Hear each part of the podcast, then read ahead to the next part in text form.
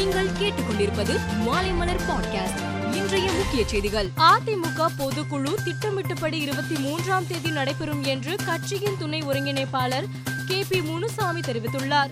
பொதுக்குழுவுக்கு ஒருங்கிணைப்பாளர் ஓ பன்னீர்செல்வம் உறுதியாக வருவார் என்று கூறிய அவர் பொதுக்குழுவில் ஒற்றை தலைமை தீர்மானம் கொண்டு வரப்படுமா என்பது குறித்து இப்போது எதுவும் கூற முடியாது என்றார். அதே சமயம் பொதுக்குழுவில் எடுக்கும் முடிவுகளை ஓ. பன்னீர்செல்வம் எடப்பாடி பழனிசாமி ஆகிய இரு தலைவர்களும் ஏற்றுக்கொள்வார்கள் என்று நம்பிக்கை தெரிவித்தார். அதிமுகவில் ஒற்றை தலைமை விவகாரம் தீவிரமடைந்துள்ள நிலையில் வருகிற இருபத்தி மூன்றாம் தேதி நடைபெற உள்ள அதிமுக பொதுக்குழு கூட்டத்திற்கு தடை விதிக்க கோரி திண்டுக்கல்லை சேர்ந்த சூரியமூர்த்தி என்பவர் சென்னை உரிமையியல் நீதிமன்றத்தில் வழக்கு தொடர்ந்திருந்தார்.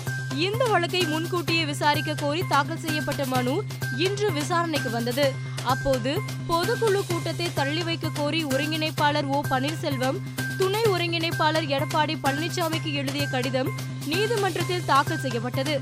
இதையடுத்து வழக்கு விசாரணை நாளைக்கு ஒத்திவைக்கப்பட்டது. உலக அகதிகள் தினத்தையொட்டி தமிழக முதல்வர் மு. க. ஸ்டாலின் வெளியிட்டுள்ள செய்தியில் தாய் தமிழ்நாட்டை நாடி வந்த இலங்கை தமிழ் சொந்தங்களின் வாழ்க்கை மேம்பட அரசு உறுதியான செயல்பாடுகளை மேற்கொண்டு வருவதாக கூறியுள்ளார். அகதிகள் முகாம் என்ற பெயரை இலங்கை தமிழர் மறுவாழ்வு முகாம் என மாற்றம் செய்து அவர்களின் வாழ்வில் ஏற்றம் பெறுவதற்கான திட்டங்கள் நடைமுறைப்படுத்தப்பட்டு வருவதாகவும் வாழ்வுரிமை குடியுரிமை சார்ந்த கோரிக்கைகள் குறித்த உரிய நடவடிக்கை மேற்கொள்ளப்படும் என்று முதல்வர் கூறியுள்ளார். தமிழகத்தில் கல்வியில் பின்தங்கியுள்ள வட மாவட்டங்களின் வளர்ச்சிக்கான சிறப்பு திட்டங்களை செயல்படுத்த வேண்டும் என தமிழக அரசுக்கு பாமக நிறுவனர் ராமதாஸ் கோரிக்கை விடுத்துள்ளார். காவிரி டெல்டா பகுதிகளில் தொடங்கப்பட்ட புதிய மணல் குவாரிகளை தமிழக அரசு உடனடியாக மூட வேண்டும் என தமிழக பாஜக தலைவர் அண்ணாமலை வலியுறுத்தியுள்ளார். சென்னை சூளைமேட்டில் ஆன்லைன் கடன் செயலி மூலம் பணம் பெற்று திருப்பி செலுத்த முடியாத இளைஞர் தற்கொலை செய்த சம்பவம் பரபரப்பை ஏற்படுத்தியுள்ளது. புகைப்படத்தை ஆபாசமாக சித்தரித்து வெளியிட்டதால் மனமுடைந்து அவர் தற்கொலை செய்துள்ளார். குடியரசுத் தலைவர் தேர்தலில் எதிர்க்கட்சிகளின் பொது வேட்பாளராக போட்டியிட கோபாலகிருஷ்ண காந்தி மறுப்பு தெரிவித்துவிட்டார். தன்னை விட சிறப்பாக செயல்படும் ஒருவரை பரிசீலனை செய்ய வேண்டும் என அவர் கேட்டுக்கொண்டுள்ளார்.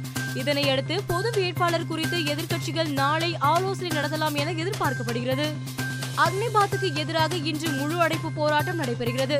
இதையொட்டி பல்வேறு மாநிலங்களில் போராட்டம் தீவிரமாக நடைபெறுகிறது. முழு அடைப்பு காரணமாக உத்தரப்பிரதேச மாநிலத்தில் முன்னூத்தி எண்பது ரயில்கள் ரத்து செய்யப்பட்டன. பல இடங்களில் ஊரடங்கு உத்தரவு பிறப்பிக்கப்பட்டுள்ளது.